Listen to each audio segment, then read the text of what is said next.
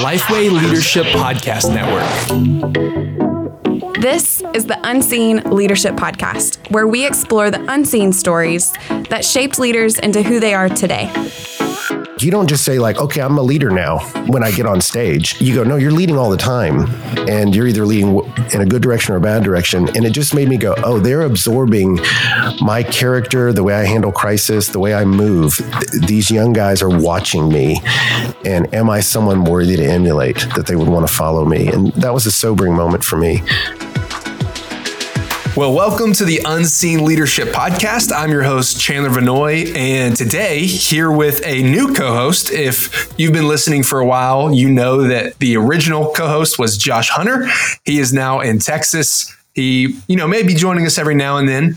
And then after him was Mike Kelsey, and he is still a friend of the podcast, will be joining us hopefully for some episodes here and there. But he, with all the responsibilities that are taking place at his church, he is stepping away. And now we have a new co-host, Dan Iten. So Dan, excited to have you joining. Would love for you to just share with the listeners just a little bit about yourself. Yeah, excited to be joining the podcast. I actually used to work with Mike Kelsey back in the day. I was at McLean Bible Church for about 5 years. I was the missions guy there for our young adults ministry and then helped with outreach. And then I left McLean Bible to go plant a church where I was the executive pastor. It was called Restoration City in Washington, DC, and was there for about 7 years before I've come over and joined Lifeway Leadership here and been there for about 2 years. So excited to be on the podcast, excited to continue to talk to Mike Kelsey and get he's such a wise guy, and excited to continue to learn from him on this podcast as well. Well, speaking of DC, who do we have on the podcast today? We're excited today. We've got a great guest with us, Ben Stuart.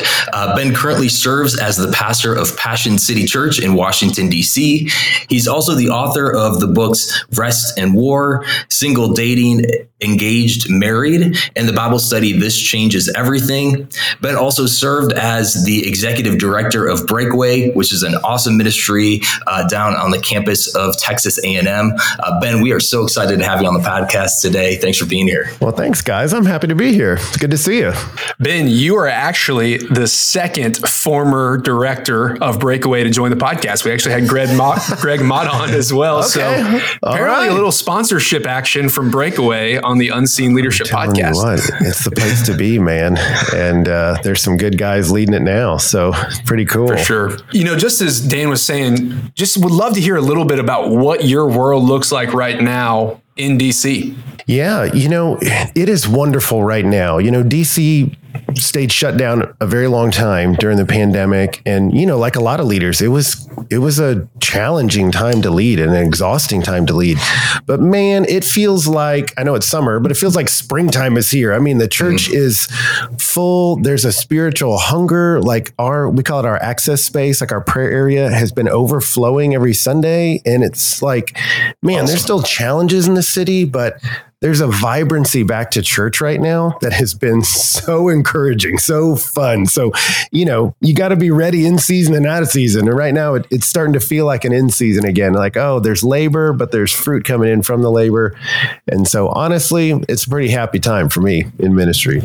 Love to hear that. Well, Ben, let's go ahead and hop in here. We talked about Passion City at Breakaway, but would love to hear for you, man, what were the different leadership roles over the years that led you to where you are today in DC? Yeah, that's a great question. I went to Texas A&M, which is a school that really kind of promotes student leadership, get involved, lead stuff. And so I was sort of in this leadership air in college, but I left college uncertain what I was going to do, to be honest. I mean, I think my plan was to roam the earth, but I had a guy introduce me to a guy who was planting a church before that language was even really common. And so I went with him. I was a youth pastor. I'd never technically had a youth pastor, never been in a youth group, but I became a youth pastor right out of college and got to grow a ministry from the ground up with some great support and cover. And for 5 years, just got to figure out how to build and lead something, and then left under great circumstances to go to seminary. I mean, at that point I was teaching a lot and realizing I need better training if I'm going to teach effectively the Bible. So went to seminary and then left there to go to Breakaway, and led Breakaway for almost 12 years. and again, left under great circumstances, ripping away, but came to Passion and, spent a little bit of time in Atlanta preparing to launch a church somewhere in America. And my wife and I spent 6 months traveling America, visiting cities, praying over them. It's pretty remarkable, pretty encouraging to go to all these cities and see the people of God serving and growing in different cities. And we landed in DC, and the church just celebrated a 5-year meeting on Sunday. So we've been leading for about 6 years here, and we're just running, man. Congrats, man. What a exciting time. 5, 6 years, celebrated 5 years meeting on Sundays. Ben, you mentioned there a couple things. I kind of want to ask two questions. Well, they may be each a little bit of a longer answer, but the first one you mentioned, man, Texas A&M promotes student leadership, and you are in a culture of leadership. What did that look like for you, and how did that kind of culture promote for you, hey, I want to step in and be a leader. I don't just want to sit back. I want to lead. And you were trying to discern where that was. But what did you learn during that time as a student at A&M? Yeah, I one of the things I loved about A&M culture was there was a lack of cynicism, so where you would see a problem where sometimes in some cultures it's, well, then we'll just complain about it, or we'll just sort of complain about the people who are leading it and why they're terrible. A&M just sort of mitigated against cynicism. It's like, do you see a problem? We'll solve it. What are you going to do? How are you going to fix it? And so that was just so in the air. So organizations were starting all the time. Like every person you met was like, well, I lead 17 organizations and they all had acronyms. You're like, whoa. Maybe you should. They're all students first. Yeah. So sometimes it can go sideways. You're like, you're trying to lean too much. You don't know anything yet, but I think I benefited from early on just getting underneath some great leaders. And so I wasn't really chasing a leadership spot. I wasn't chasing a microphone. God was doing some powerful work in my life. Like I went through a big existential crisis my freshman year and came out of it with a real sincere conviction of wanting to learn and grow. And that sincere conviction, I think people tend to orbit around it, to be quite honest. And so that's when I started getting asked to lead things. I wasn't necessarily going for them. I was just learning and growing. And people are like, hey, can you lead a group of us in a Bible study? Hey, can you be the chaplain of this organization? And so I tell young guys, I'm coming out of a ministry context. I would tell them all the time at Breakaway, hey, chase the Lord, not ministry. Guys would come to me like, how do I get to lead this? How do I get to speak on a stage that side? I'm like, don't chase the spotlight. Don't chase the mic. You chase the Lord. And he's going to lead you where you need to go. You keep learning, you keep growing, you keep serving, and he's going to elevate you. And you just can be faithful with the little, and he'll make you faithful with much. So it was in the serving context. I met all kinds of people that are now mentors and put me where I'm at today. Man, I really resonate with that. I was reading, and it may have been 1776 by David McCullough. And it was George Washington. And it just talked about it. He was a reluctant leader. Like he didn't want to run and be the leader, but so many others said, hey, we want you to lead. And what you're talking about, Ben, is such a needed word, because so many times it goes, man, I want the mic. And oftentimes for me, I know in my story, and where I learned the most was serving in a church plant, stacking chairs. That's where the Lord works. Like you said, chase the Lord, don't chase leadership. That's a great word, man. Well, here's the second question. And Dan, I'll let you get to the second question after that. Awesome. But we were just talking, A&M had a massive impact on your story. You get to lead Breakaway. Man, take us through what the Lord was doing when you said it, man, it felt like a ripping apart of leaving Breakaway to go to Passion City Church. I mean, that is a massive decision. And would love to hear kind of how you guys discern that. Because I think a lot of people, they're trying to make decisions in life. And I think the way that you all wrestle with that could help. Yeah, that's a long story.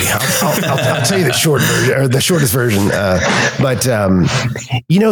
There was a moment where I started to feel a restlessness. I wasn't looking for it, but just starting to feel like, am I topping out here? Am I just going to downshift into management? Because I couldn't see the next hill to climb. And I started to wrestle with that and started even praying like, Lord, are you moving us on? Should I be a pastor? Am I supposed to go to different cities? And I just had this angsty wrestling with the Lord. And I don't really know how to explain what happened to me. I just felt like there was a moment where I'm like, okay, I keep asking him to tell me what's next, and he's not going to do it. So I used to tell guys all the time, just excel at the revealed things. Like, what is revealed in front of you? Just do the best at that. Be the best at what you've been revealed in God's word, what challenges in front of you. And in my time with the Lord, I just felt like, okay, at Breakaway, there were two huge needs, and they were things I was avoiding doing because I wasn't good at them and didn't want to. And, you know, there's that kind of axiom of like, hey, you do what you're best at, you know, get all your energy into your greatest gifts and then outsource everything else. And I think that's true. But as a leader, if you take the leadership spot, there's things that come with it that may not be things that you're gifted at or excited about. And so I had a mentor tell me that. He's like, if you're spending 80% of your time doing what you want to do, that's a win. He goes, but that means one day a week you're doing all stuff you hate. And so it's like, hey, if I'm the leader of Breakaway, providing funding for Breakaway is part of my job, but I don't like fundraising. I don't want to do it. Somebody else. I just felt like, no, hey man, that's the spot. So either fill the spot or get out of the way was what I felt like the Lord was pressing. I mean, I'm like, well, then I have to go on a journey of figuring out how to talk to people with money, how to raise money. And honestly, I just felt like the Lord was like, I'm going to make you dribble with your weak hand. I'm just going to make you develop the skills you've been avoiding developing. And so for 2 years, I did that and was able to stabilize Breakaway with their contracts with the arena and stabilize our board of directors and get a funding situation in place where we actually had a surplus of money, which was rare for us.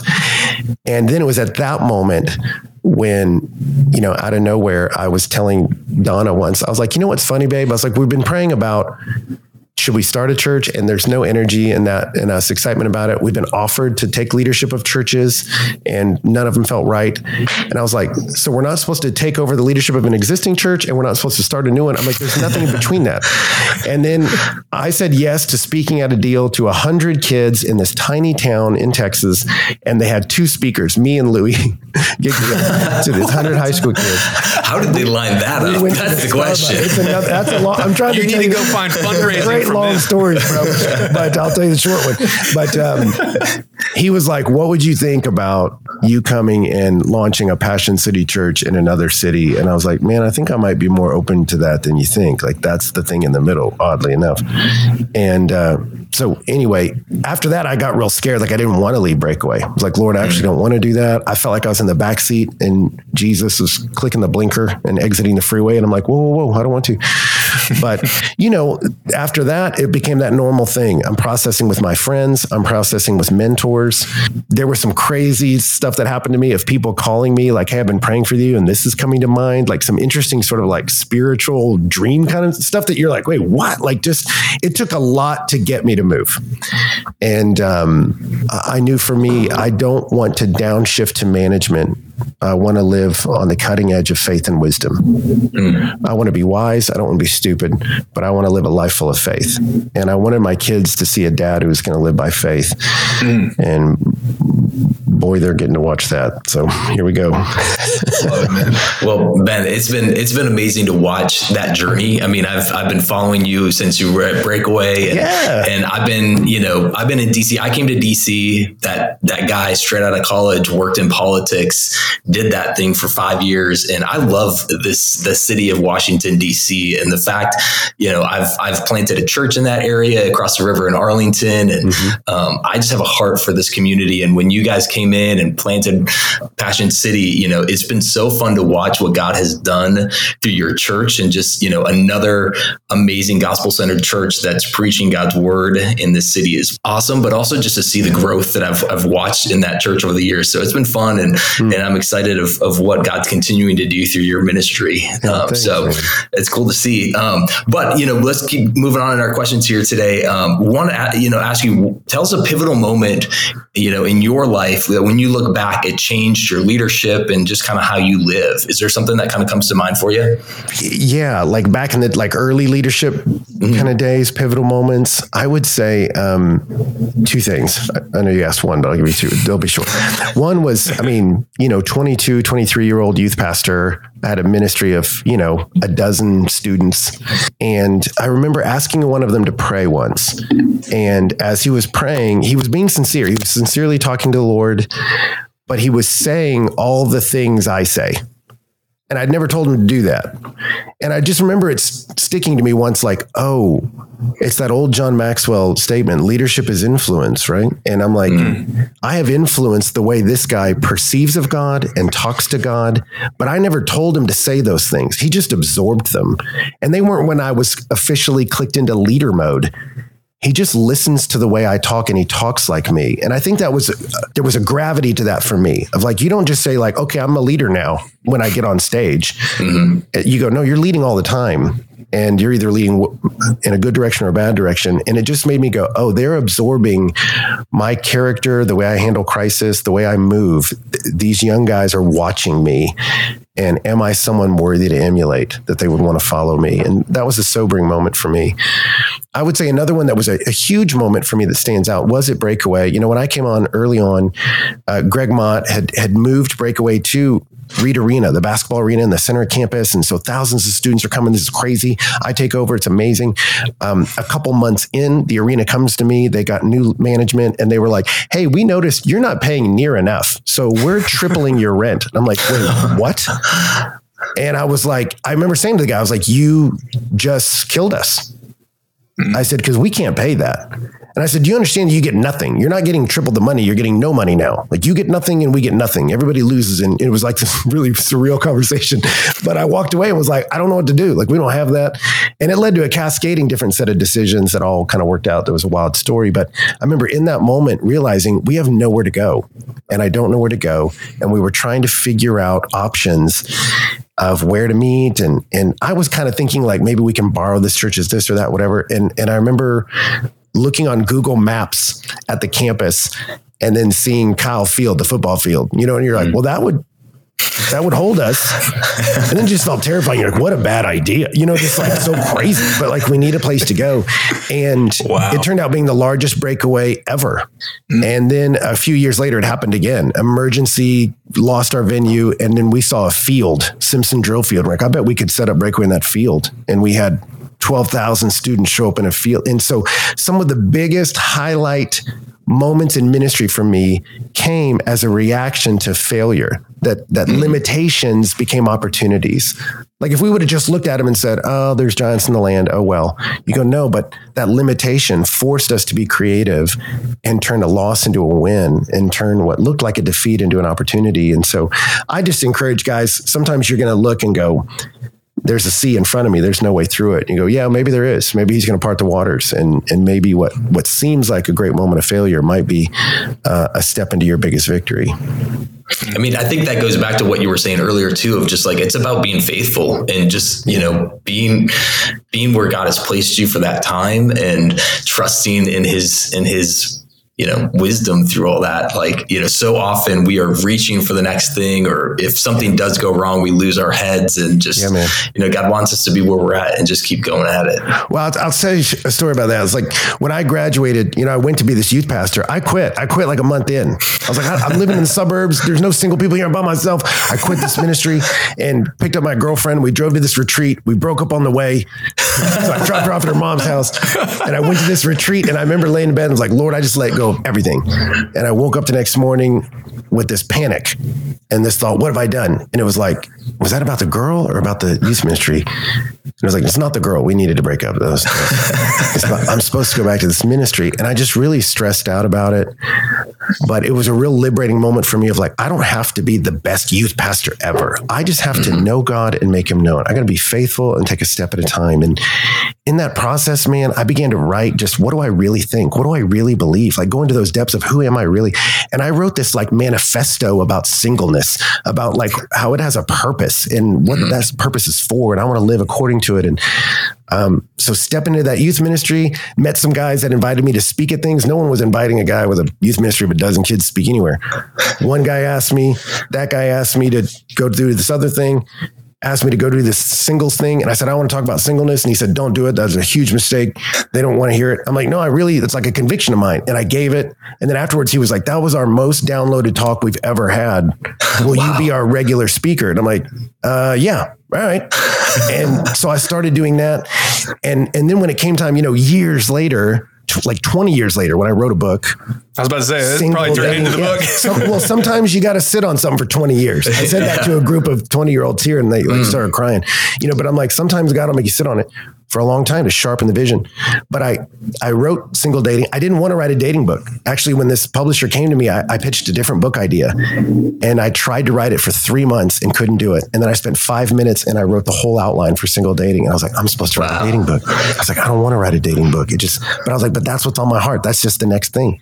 So I wrote it. It went well. And then Dan, when I came up here, I remember the first time I went to the Capitol, like I had to buy a suit, man. Drove to the Capitol. I was meeting with this guy. He's the chief of staff of a senator. And so I'm like new kid on the block. And I was like, hey man, like, how can I serve your people? Like just blanket open door. How can I serve your people? And he went, oh, nobody knows how to date. He said, their relationships are a mess. You think you'll talk about that? I was like, yeah, man, I bet it'll come up. Yeah, I think I'll do that. And then like a month or two later, before the church even started, I got invited to speak at the Capitol by the chaplain of the Senate and on singleness and dating. And I'm like, no one would say, well, how do you get to speak in the Capitol of the United States of America? What you want to do is you want to write a manifesto on singleness. Like, that's not a thing, but that's what God loves to do. God loves that kind of stuff, you know? And so you just be faithful with the reveal that's in front of you, and don't try to play chess with your life sometimes, you know? Sometimes you just got to be faithful with what's in front of you. Man, that's so good. You mentioned you had the manifesto written, waited 20 years to write the book.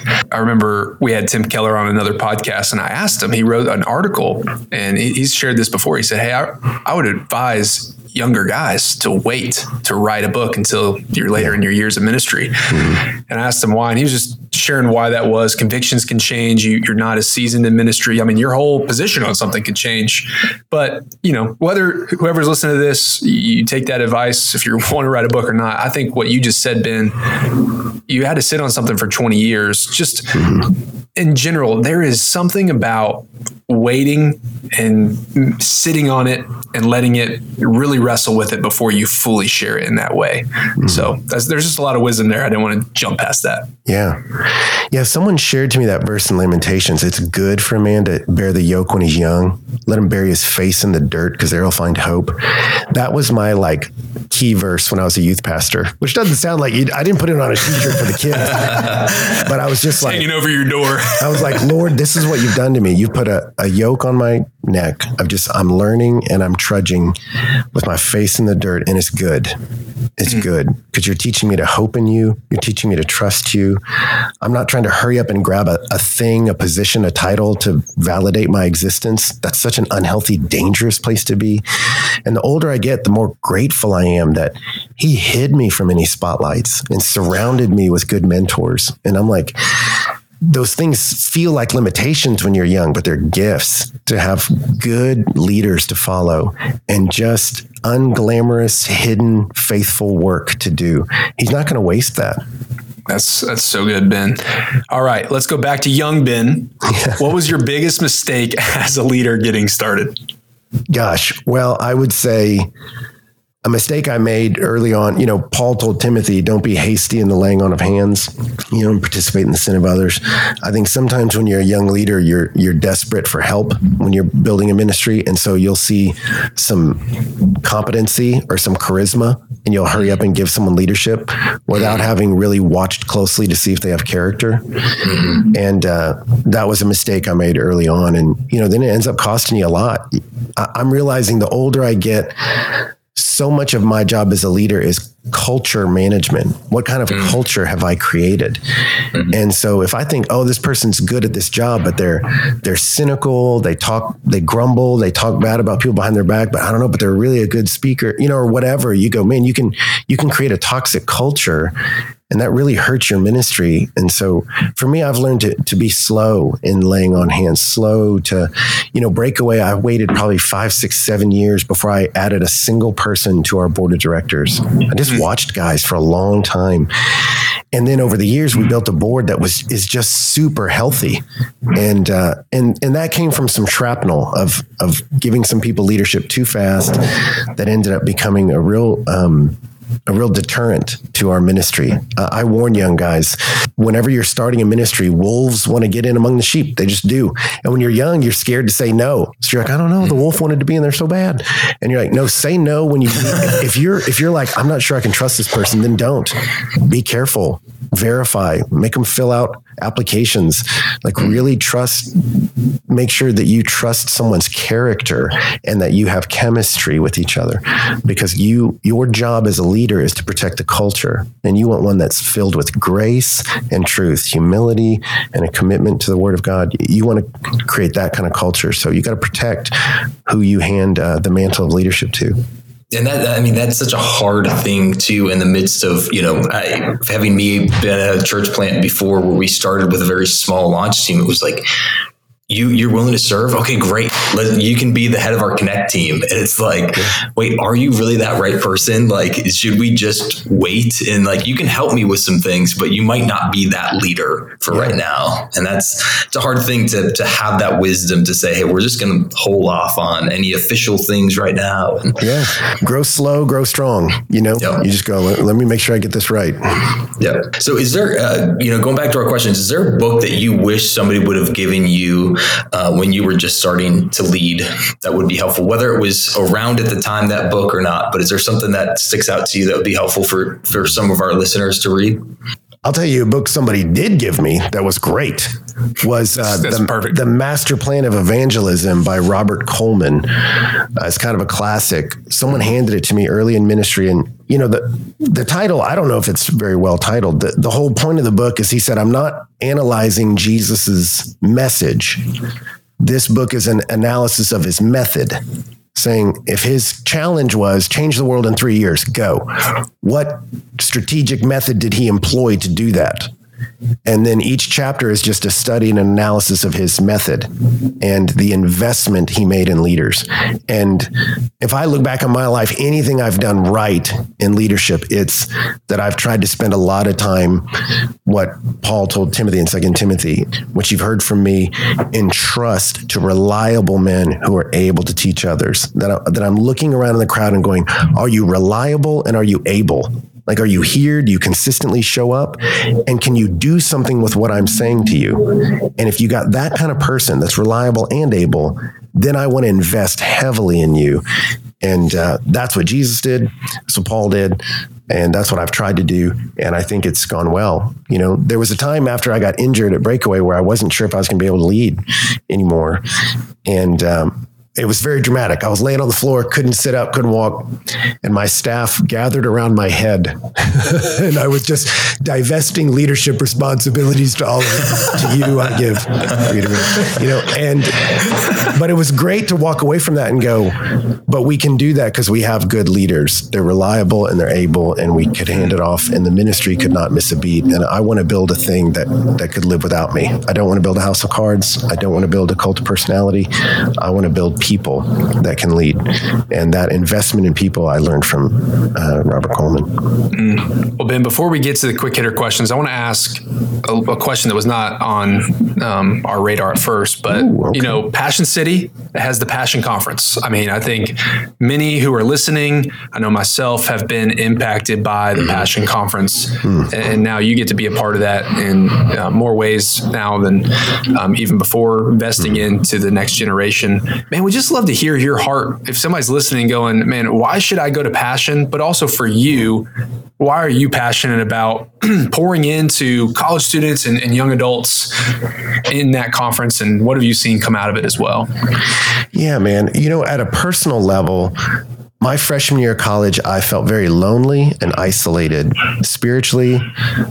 I was the designated driver for my roommates in my house. They were good guys, but I felt very alone. I mean, I remember telling God that once, I think I'm the only Christian at A&M, which is laughable. There were quite a few. I just didn't know where they were. But I remember the first time I showed up at a Passion Conference and just walking into the room and doing the 360 and looking around and seeing other people my age want the same thing I do. They want to know God and want to know what it means to be a woman or a man of God. And before a word was spoken on stage, just looking around, that intense feeling of I'm not alone was so inspiring. And then I would meet people from all these different campuses and go, God, you're on the move all over. And I remember meeting a guy from Nepal that had flown over to be a part of this, and it just expanding my view of God and of what God's doing in the world. And just, you know, college is uniquely sort of a self-absorbing time. What's my major, my schedule, my future, but getting a vision of the world. Maybe I should use my gifts for something bigger. So there was this comfort of I'm not alone. There was a sense of calling. I can be a part of something bigger.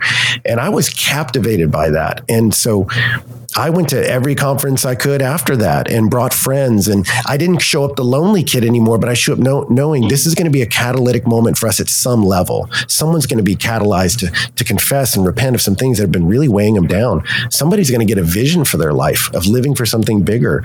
And I just watched that happen over and over again. And I go, these moments are catalytic moments for individuals and for a generation. And, you know, this year we're going back to the bins, 65,000 young people in an arena. I mean, we've done that one other time, and it is bananas to look around and just go, this is a lot of people. This is a lot of humanity gathered here. And it's hard to put into words how powerful it is to stand in a space like that, how quickly it feels like holy ground to say, we're here for a simple cause to know God and make him known, but we're doing it with people from every tribe, tongue, and nation is really amazing. So, you know, I would just say, get there, just get there. You want to be there. You want to be in the room. If you're a college student, you want to be there. 18 to 25, non-college, you want to be there. Over 25, get in the room to serve, man. Just, you want to be there. Like it's a really powerful catalytic moment. And we'll put this in the show notes, but it's passion2024.com. If you want to learn more, register, go ahead and check that out. That's great. Thanks, guys. And Ben, just give Ben a call. He's got a promo code for you. Get it for free. Sure. Yeah, phone number will be in the show notes. Yeah. Oh, man. Well, hey, let's get to the quick hitter questions here, Ben. These are just short 1-minute answers. So getting started with this one, what is your ideal daily routine? What time do you wake up, get into the office, all that good stuff? Yeah. Ideal for me right now, it changes. I you know, the Sabbath was made for man, not man for the Sabbath. Same with your schedule. Schedule's made for man, not man for the schedule. So I feel the freedom to change it to maximize my giftings and abilities. So right now, because I have kids, I wake up earlier. I need to wake up before they do. I hate waking up in the 5s. So I wake up at 6 a.m., make some coffee, come downstairs. I've got a little nook I sit in. So from about 6 to 7 is my devotional time with the Lord. It's where I just dump out everything I'm thinking about, leadership, emotionally, whatever, and then just process with the Lord. Little after 7, I go upstairs and the kids have breakfast and I read the Bible with them. And I just want to I want to do that with my kids. And so I read a passage, we explain it. And then by 7:50, they're off to school. It's about 30 minutes. And so I'm back down in the lab in my study by 8 o'clock, working on a sermon. I'm the most creative in the morning. And so that's when I create. And I just told my staff, whatever problems you have, sit on them, take notes, but don't text me, don't call me. I just need unbroken focus in the morning. And I'll do that for 2-3 hours. And then usually maybe 11 o'clock or so, when my brain's starting to run short, I'll go work out. Like for me, I just realized right now, that's an ideal time for me. Go for an hour to 90 minutes. I'll work out. And then I shower up, change, head to the office. I'm usually in the office by 1. And in the afternoon, that's when I just do meetings. That's when my creativity is usually spent, but I can sit and listen. And so that's where I just kind of slot in a lot of my meeting times. And for me, it's usually more meetings with leaders. It's my director's team, my staff, some one-on-one meetings with staff. Those sorts of things will be in the afternoon. And then I'll run that till about 5. Right now, I mean, I used to work late, but I've got kids, man, and they're in bed by 7. So I want to be home by 5 because that means I have 2 hours with them and the phone gets thrown away. I don't want them to see dad choose the phone over them. So from 5 to 7, it's dinner with the kids. We sit down, have a meal together every night. We talk about our best, worst, and weirdest. And then we read books together. We just read Chronicles of Narnia, Lord of the Rings. We're reading Andrew Peterson's series now. They go to bed. I get about an hour to hang with my wife and then get ready, and I'm in bed by 10. So that's kind of the flow for me that seems to work the best in my current iteration of fatherhood and leadership. I like that you say that it changes and it flows, and that's helpful. Sometimes we get stuck in those ruts where it's like, if I'm not doing this, I'm in trouble. But you know, I like that you have that flexibility in there. This can be a controversial question, but do you have a favorite personality test? If you like those things or not, and if you do, what's the favorite personality test and what's your results from it? Yeah, I'm not a huge fan of personality tests, but I'll tell you this: there's the Flippin' Group has a test they do, and it's on constraints and things like that. It was probably the most helpful tool I ever had with hiring. I remember I gave it to all my staff and had them fill it out, and I sat down with one of their team, their ministry arms called Integris. I sat down with the leadership of Integris, and the dude was just looking at these, like, they look like barcodes of my staff. And he was like, let me tell you about your staff. And he just went through and was just looking at these codes and telling me about every single person. And I'm like, have you met them? He's like, no. And I'm like, you were describing, he was like, here's what they say in a meeting. Here's how they respond to you when you pitch ideas. Here's how they, and I'm like, what on earth is happening right now? And like, he just knew them so well. And I was like, I will never hire someone again without having them sit with you first. And so I don't know how helpful it was for me personally, but it was super helpful in hiring, you know, just to, I would sit down with one of their guys and they'd say, what role are you hiring this person for? What are you hoping they'll be like? And then they'd say, this person's a fit or they're not a fit. We use the Berkman analysis too. That's helpful in some regards here at Passion. At times, I think it's maybe a little too detailed, but I did find it really helpful to clarify some things about myself. And particularly with the Berkman, they sort of melded Louis and I's results and said, here's how y'all are going to interact. Here's where y'all will excel together. Here's where your friction will be. And they were very accurate. So that's good. Yeah. That's amazing. The first one I'm interested in is like, you get a QR code of somebody and it tells you everything. It's wild, man. You know? I was like, you guys are like spooky. Yeah. What's an unusual habit that helps you in your leadership? I use a heart math monitor. This may be an unusual one. I don't know if you know what that is. I had a counselor and a Navy SEAL independently encouraged me to do this. And I was like, okay, you're coming from like two sides at me. And it's basically, the one I use is a clip on your ear, and they call it measuring coherence. It's not heartbeats per minute, but it's how close the beats are together. It's really a kind of an interesting biological test of how focused or how scatterbrained you are. And I really found it to be true. I'll put it on, and if I just try to jump in the study or jump into problem solving, my brain is usually going 10 different directions and it can't really advance anything. So I'll put this thing on, and, you know, on my little phone, it'll show up bright red, which means like you're all over the place, which is exactly how I feel. And then it makes you stop. For me, I take about 5 minutes. I focus on breathing. And I think about something I really like. And what happens is your heart rate slows, your mind clears, and then you can function. And so I do it all the time in the morning when my mind feels scattered, I'll put it on. And it's amazing how fast I can go from scatterbrained, which you could waste hours doing. But in 5 minutes, I can stop, settle before the Lord, calm my anxious mind, and then I can have a really productive 2 hours in the office. So that's my unusual one. That's awesome. After this, I'm gonna type that in and learn more about this. This is gonna be helpful. Mm-hmm. What's a favorite app that's on your phone right now? Just the voice memos. I don't know if that's not real cutting edge or cool, but hey, you know, I have a forest near my house. And so by the end of the week, I have to walk and talk out sermons. And I like to do it in the woods so I don't look like I'm insane walking the streets talking to myself. But as I'm talking out something, if I say it good, I just pull my phone out and record myself. And I've just realized, in terms of like being able to communicate, the voice memo is my place right now where I can grab ideas. So what do you do with that? I mean, let's walk through. You record it, you set it how you want. Are you then going back and listening through it and then piecing together, like writing it out on your sermon notes? Yeah, because make sure you kind of, because if I'm in a flow, you know, I've been studying, and then, you know, when you're studying, you're like, do I understand a concept and can I explain it? Mm-hmm. I have to leave the desk and leave the computer to figure out, how do I explain it, and how do my ideas flow together? You know, how does one idea link to another? where would an illustration fit naturally?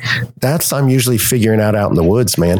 But when you're talking it out, that bridge sentence that gets you from one idea to the next, which a lot of times communicators neglect, they come out when I'm out there. And then I'm like, ooh, I got to record that. So I find myself recording like the connecting sentences that go from an illustration to really drive it to your point, or from your point to the next point. And that's where it gets me. And so sometimes I'll listen to them back. Sometimes just the act of making myself do that, I remember it. But if I stop and sit down and start typing, I can break the flow sometimes. So the voice memo helps me not break the flow.